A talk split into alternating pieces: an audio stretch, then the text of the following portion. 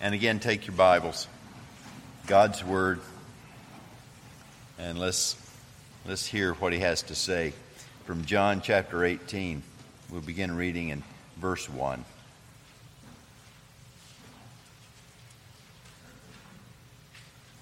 Follow along. When Jesus had spoken these words, he went forth with his disciples over the ravine of the Kidron, where there was a garden in which he entered with his disciples.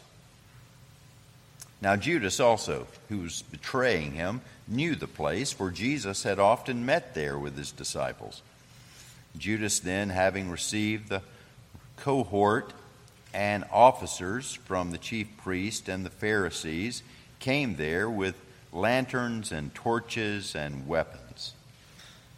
So Jesus, knowing all the things that were coming upon him, went forth and said to them, Whom do you seek?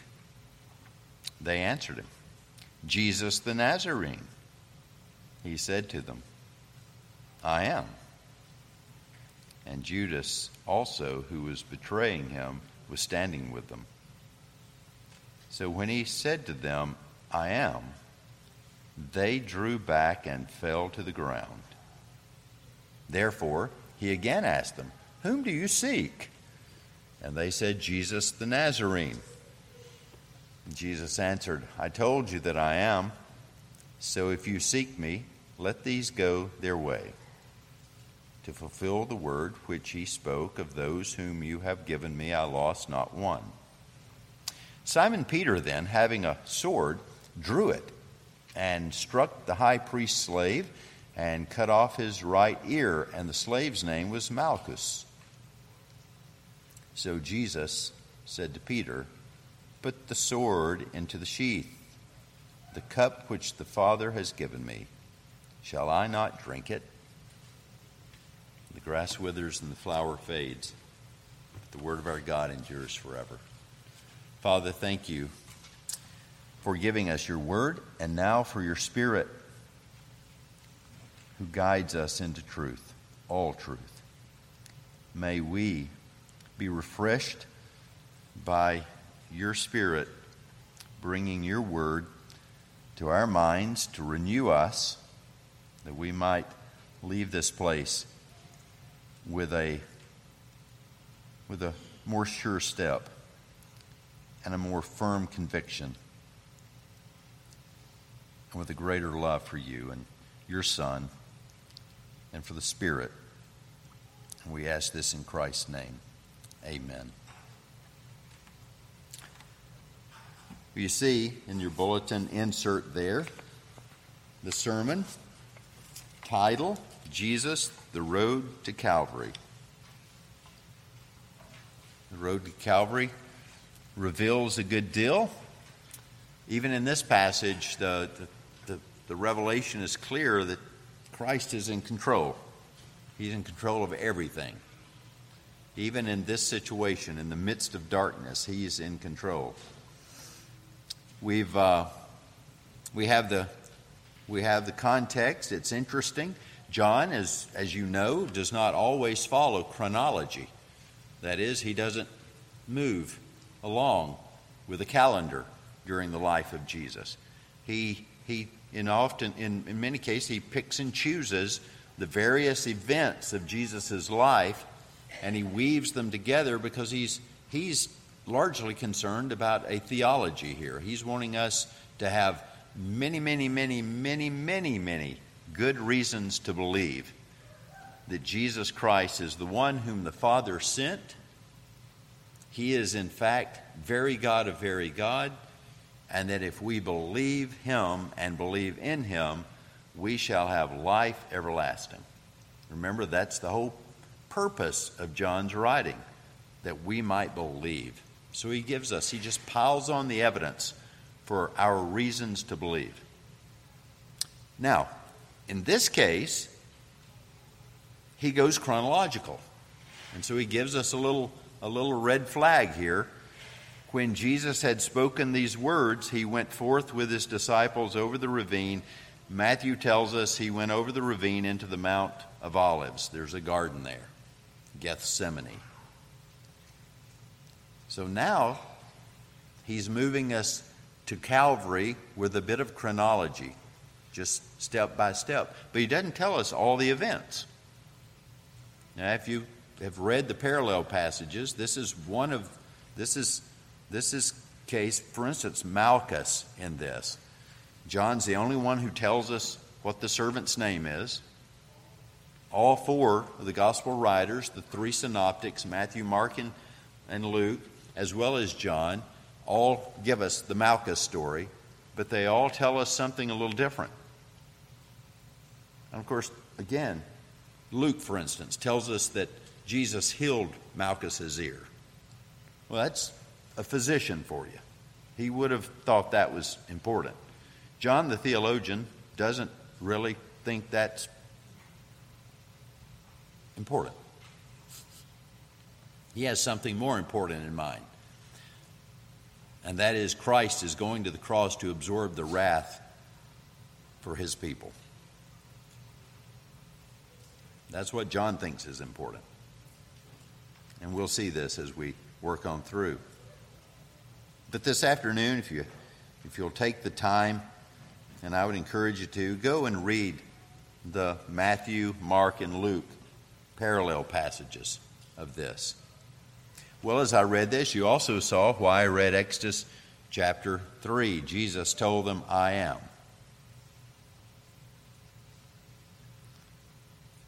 Now, we've already seen this.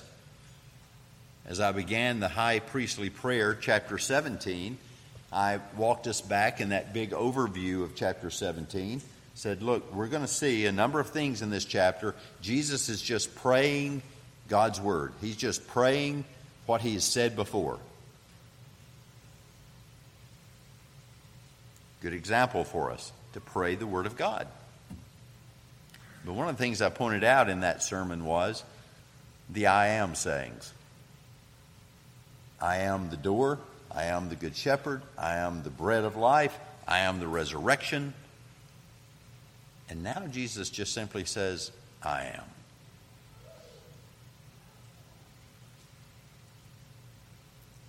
And anyone reading this, yesterday I was in line somewhere with Ian, I don't know if Ian heard this or not, and we were in the midst of a conversation but someone right behind me was rude, and they had their phone going, and and they were playing something, and it was uh, it was a Jehovah's Witness woman talking.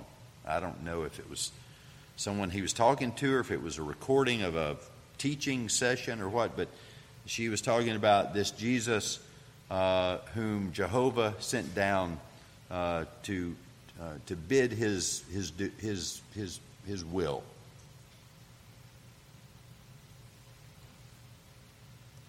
Well, if God sent him down, that would either mean he was God or an angel, and he was not an angel. Wings did he not have. But the power and the name of God he did possess. I am. And did you notice what happened? they just go flat on the ground.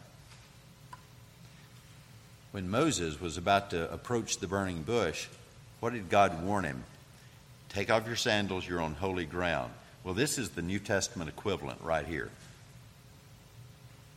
They were on holy ground and they were out. Well, let's do this a little more orderly than just a a little meandering through it because there's just so much here. I'll have to stay on point. The first thing is I want us to see, very simply, the son of perdition's betrayal. That's verses 1 through 3. So Jesus has finished his prayer in Jerusalem, which was a public event. People were listening. Now he moves over. Matthew tells us that he moves over to the Mount of Olives and he's praying. This, that, that's the occasion you'll remember when he's, he takes leave of the disciples now and he's praying, and this is when his, his sweat was like drops of blood. and he would come back and the disciples would be asleep. Can't you stay awake? No. Oh, okay, we'll do better, Lord. Okay, he goes, he prays. He can't you stay awake? Okay, we'll do better, Lord. Goes, comes back. Well, John doesn't tell us all that because that's not important to John. The high priestly prayer was obviously very important to John. He details it greatly. But now he comes and he wants to get right to the point. The point is Christ is going to the cross to die for his people and to submit himself to the outpouring of the wrath of God. That's what John wants to talk about. So he just goes straight to it. So he says the son of perdition who sold him out. We've looked at John uh, we've looked at Judas before. He comes. And by the way, he knew the place. He knew where Jesus was going to be. This was the common place for them to meet. This is no doubt where Jesus would take the disciples when they were in Jerusalem. They'd go over there for him to explain things to them. This was his, this was his classroom. But it was also a place to rest. It was that place, Mark tells us, that he would often go to the mountain to pray. Well, this is it. Judas had been there on many occasions. So he knew where to take the arresting officers. So he goes and he took a Roman cohort and officers. Now, if you're reading the authorized version uh, or the uh, ESV, I'm actually reading the New American Standard today. It says something like uh, a band of soldiers, uh, but that's not really accurate.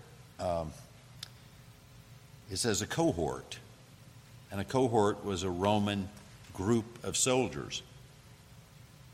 And we don't have precise numbers on this. It ranges from 600 to 1,000 soldiers. Let's just go with the lower end because the Romans really were kind of put out with the Jews. But they're also concerned for their safety and we've got the Passover coming. There, there, there, there's million people here in this in this Jerusalem or more. And Jesus is already a divisive figure. He's already causing problems because he turned the world upside down. So Judas says, Hey, look, we're going to we're going out to the garden to do this, and things could get a little up. You know, I know Peter pretty well. He, he, could, he could pitch fit. And if he incites a riot around this situation, we could use some help.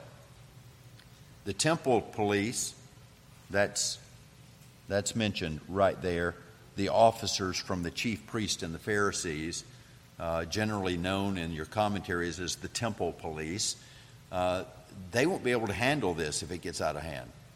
So the Romans said, okay, we'll send, we'll send, a, we'll send a cohort.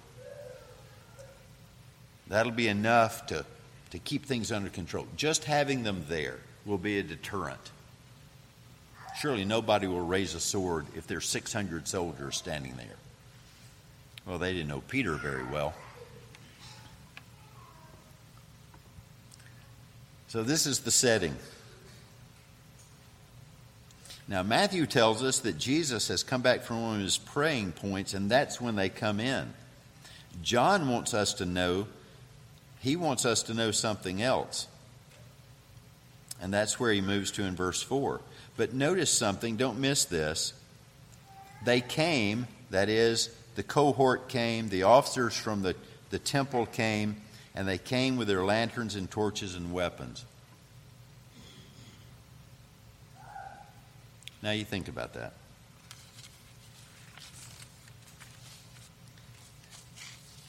First of all, think about they came in darkness. One of the gospel writers says, Hey, I've been out in public in broad daylight and you haven't approached me. Why now? Well, why now? Is because evil and darkness are bosom buddies. I mean, evil is spoken of in terms of darkness. So it shouldn't surprise us that Jesus is coming to confront evil, and evil's coming to confront holiness, and it'd be in darkness. That's the perfect, perfect time for it. It's the, it's the natural time for it, but it's also the theological time for it. John's making a point here. This is wickedness taking place.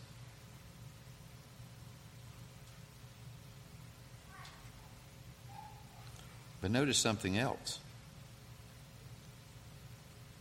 The Prince of Peace, the God of all creation, this is, this is someone who, is, who, is, who has cleared the temple with his physical strength. This is someone who has, has touched and healed. He has raised the dead. And they come, they come to him with their weapons. I don't know about you, but I just find that just almost laughable. The God of all glory, the King of creation, and you're going to bring swords. You better bring nuclear weapons. But the best they could do was swords, and they thought that would, that would be a sufficient weaponry. Well, that's what John wants us to pay attention to. So, Jesus. Therefore, Jesus, verse 4. Knowing all the things, John wants us to keep this in mind. He wants us to never forget this. This is not an ordinary man. They came looking for an ordinary man, Jesus the Nazarene, right? That's the historical label. Not the Son of Man, not the Son of God. That's not who they're looking for. They're looking for the man from, from Nazareth, the Nazarene. And John wants us to know yeah, yeah, he's the man from Nazarene, but he knows everything. He is the all knowing I am.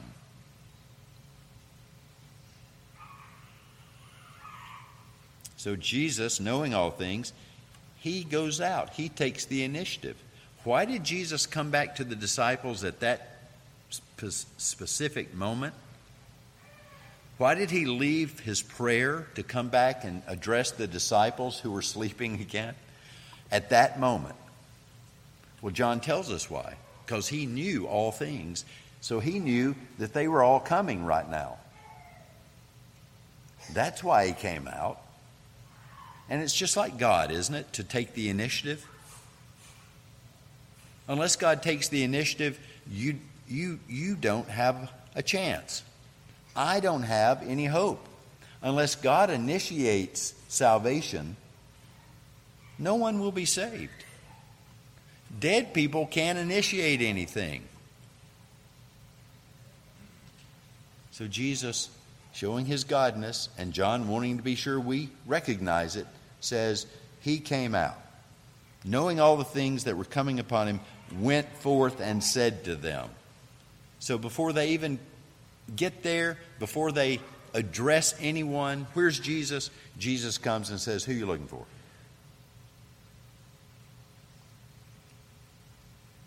He is, he's taking control. He's, and of course, he's taking control. Again, He's God. So, He knows everything. He's taking the initiative, showing that He's sovereign. And He says, Who are you looking for?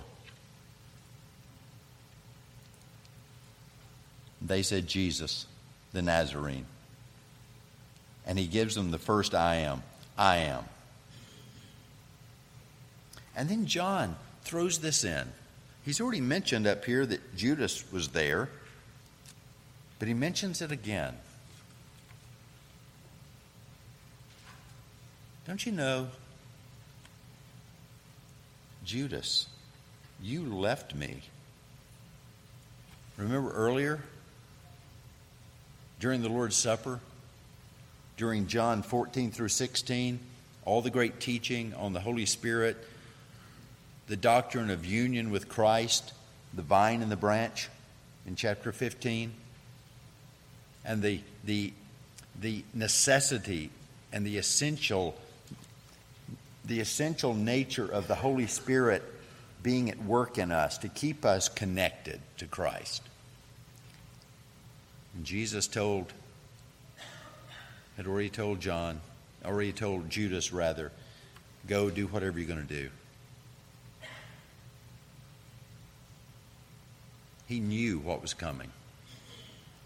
Now Judas shows back up. And the first thing Judas experiences when he comes back in is, I am.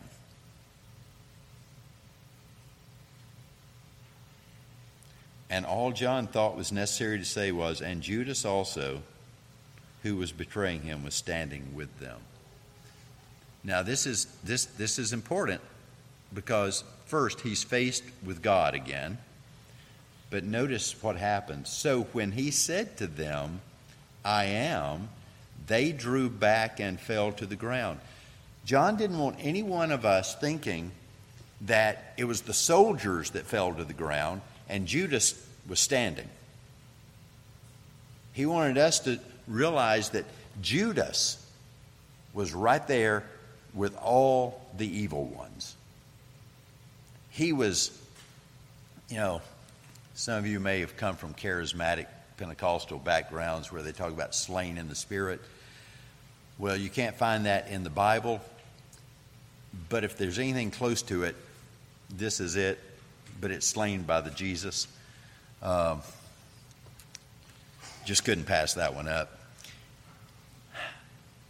But they, including Judas, Judas is no exception. He's part of the crowd. He's part of the evil uh, band. He's part of he's part of what's bad that's going on, and they all fall to the ground. Now, I need to address this.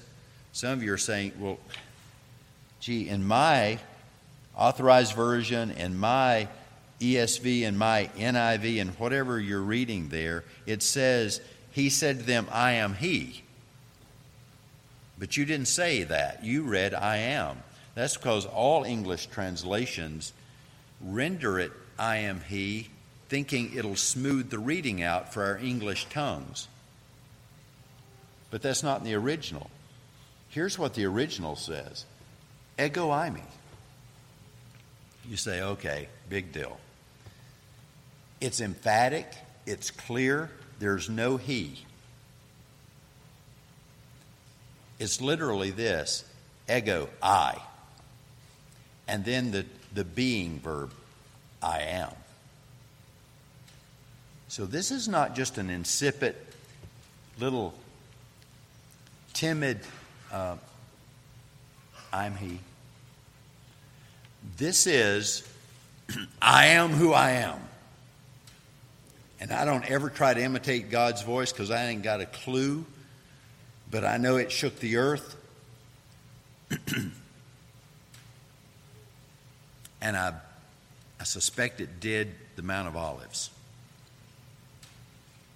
And they go crashing to the ground.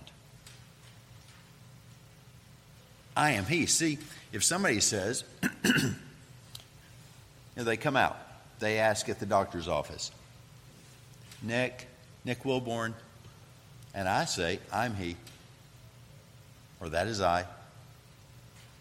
Well, that's, this is not what's going on here. Jesus is not simply identifying himself, he's declaring himself to be God. And the effect. See, when I say it, Nobody falls down in the waiting room. But when Jesus says it, it shook the earth. Now, here's the sobering question for us the, the, the, the question that makes us feel like we're about this big and that, well, maybe we're not as holy as we think we are, or as righteous as we think we are, or as good a Christian as we think we are. when we read passages like this and we hear Jesus Christ say, I am, does it affect us? Or has it become so common? We've said we know Jesus is God so much that it just doesn't affect us very much. It doesn't cause us to stop and think, what does that mean that Jesus is God?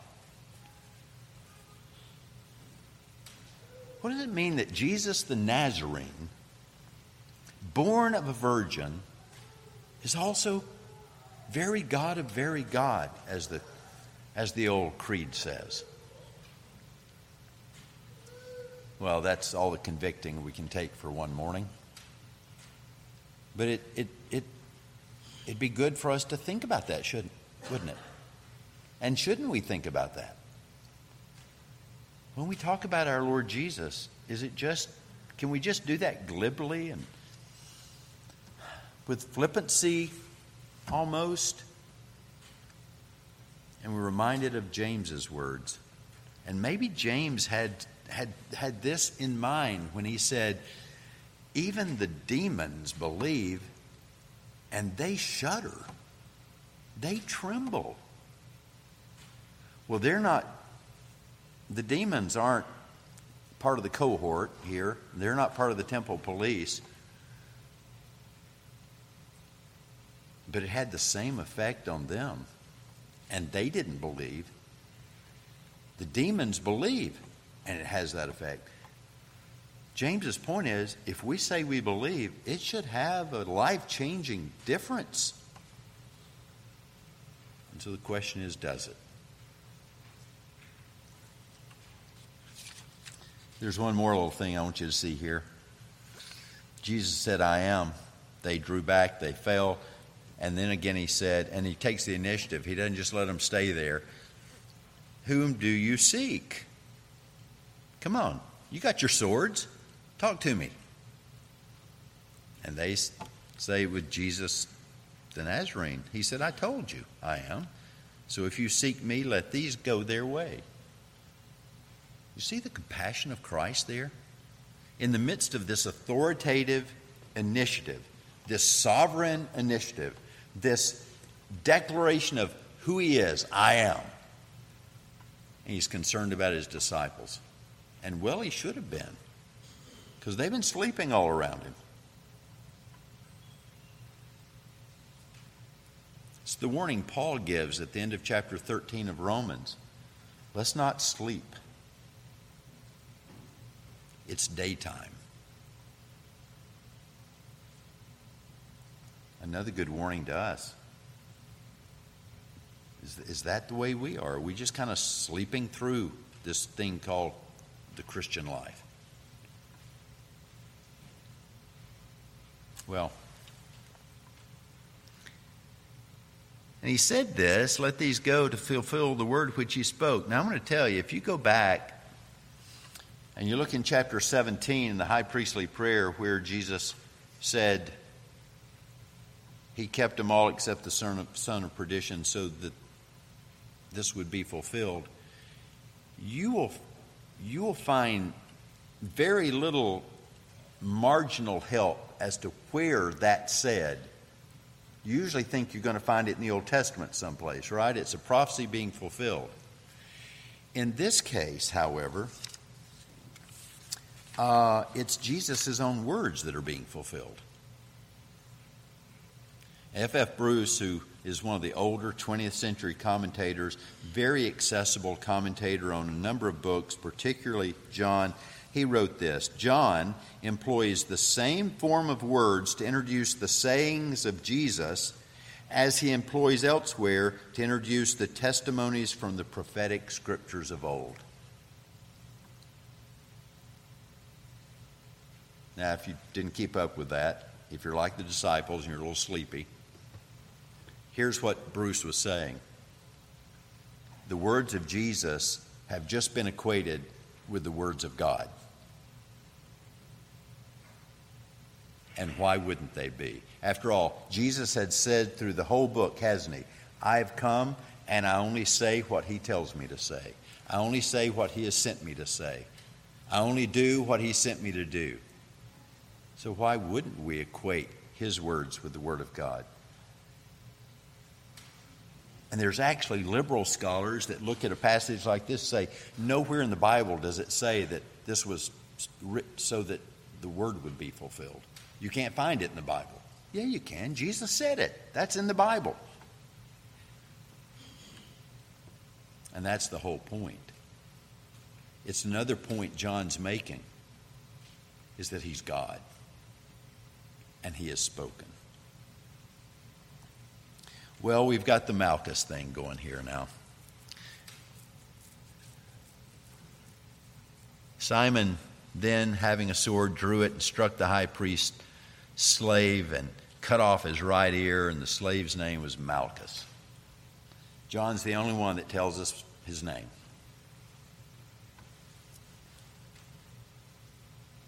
It's probably because there's a bit of irony in this. The word the origin of the word is king. And he ain't. He's not the king. He can't even defend himself. Jesus can say his own name and everybody falls down. Malchus, the slave king, came to defend himself from a, from a fisherman who doesn't know how to use a sword. You ever thought about that? Either, either Peter was really, really good with that sword just to get the ear off. And I don't care what kind of sword you're talking about a nice long one or a claymore, if you're into Scottish military, you know, a nice small one. My, my, my take on this is Peter was just whacking away, and he, that was, that's what he hit. If it had been a rod and reel, he'd have done a better job, probably, been more precise. Get it? He was a fisherman.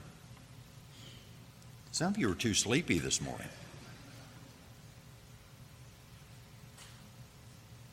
But the point is Jesus' response.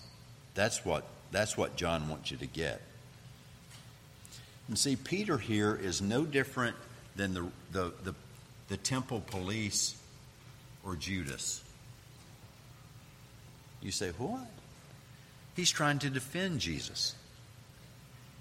Jesus doesn't need defending. He just saw him say his name and they fell down. Jesus is God. He ends up doing the very same thing here that the temple police are doing. They're deterring Christ. They're trying to get in the way of Christ. In fact, he's not even as good as the temple police. They're at least going to be taking Jesus down the process that would lead him to the cross. And Peter's trying to interfere with the process of the road to Calvary. That's what Jesus says. So Jesus said, Put the sword into the sheath. The cup which the Father has given me, shall I not drink it? Don't interfere, Peter.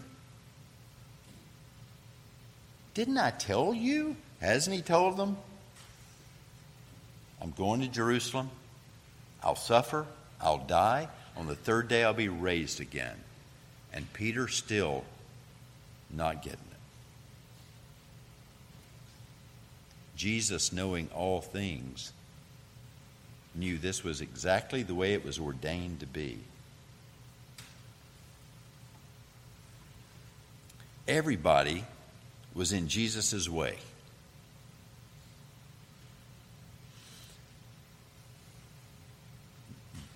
But he's in control.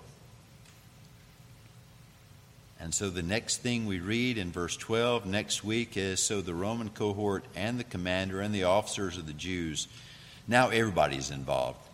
This thing about him saying his name and everybody falling down's got everybody's attention.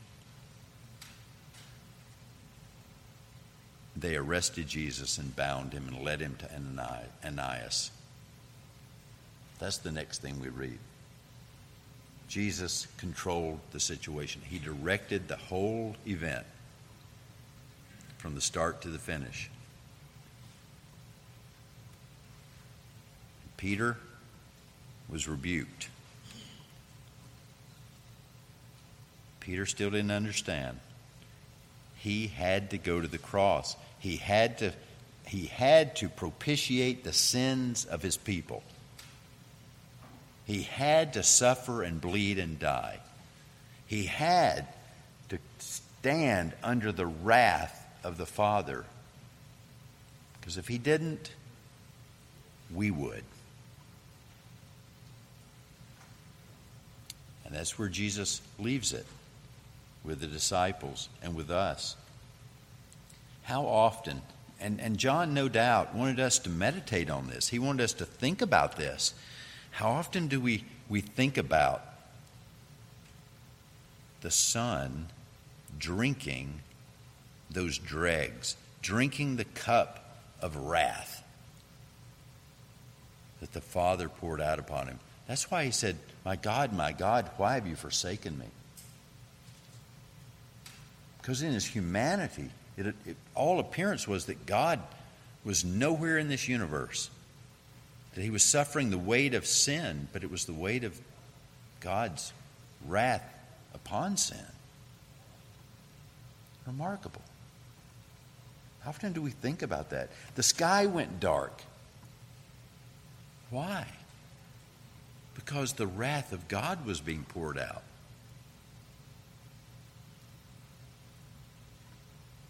And then when it was over, Jesus said, It's finished.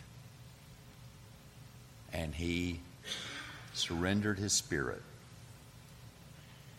He didn't die. Yeah, he was dead. But he didn't die. He gave himself up for sinners.